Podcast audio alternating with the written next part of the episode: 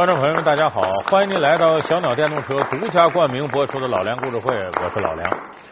我们最近呢这几年看到电视台有很多呀，就是选秀节目，呃，唱歌的节目。你会发现呢，这里边很多歌手啊，他选择的是上个世纪七八十年代、八九十年代流行过的一些老歌。当然，他们做了一些新的编曲和改编。那么也就是说，怀旧呢是现在一大主题，而且我们必须承认。那个时期的一些老歌，在今天依然有生命力。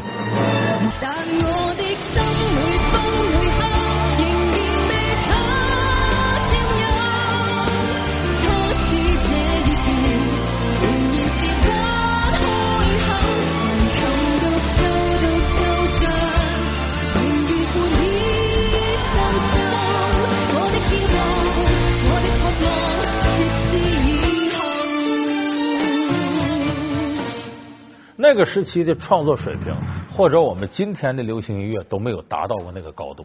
当然，我们要如果说上个世纪八九十年代的音乐创作，尤其是说到中国大陆的音乐创作，恐怕八九十年代交汇时期的广东乐坛是一个你绕不过去的路标。因为那个时期，广东乐坛是作为中国流行音乐原创的一个大基地存在，而且也推出了中国第一代流行音乐的这些歌手。当然，到了九十年代中后期呢，广东乐坛呢一点点衰落下去。中国原创音乐的基地由广州北上挪到了北京。那么，为什么广州会有这样曾经的辉煌，而后来又衰落下去呢？咱们今天就给大伙讲一讲上个世纪八九十年代大起大落的广东乐坛。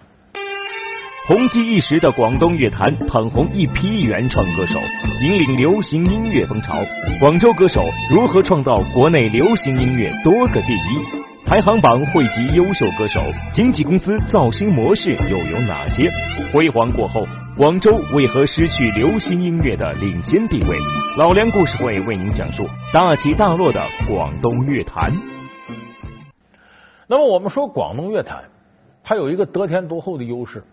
那就是改革开放之后啊，我们的流行音乐这一块几乎是个空白，流行音乐的创作在大陆基本上没有人搞。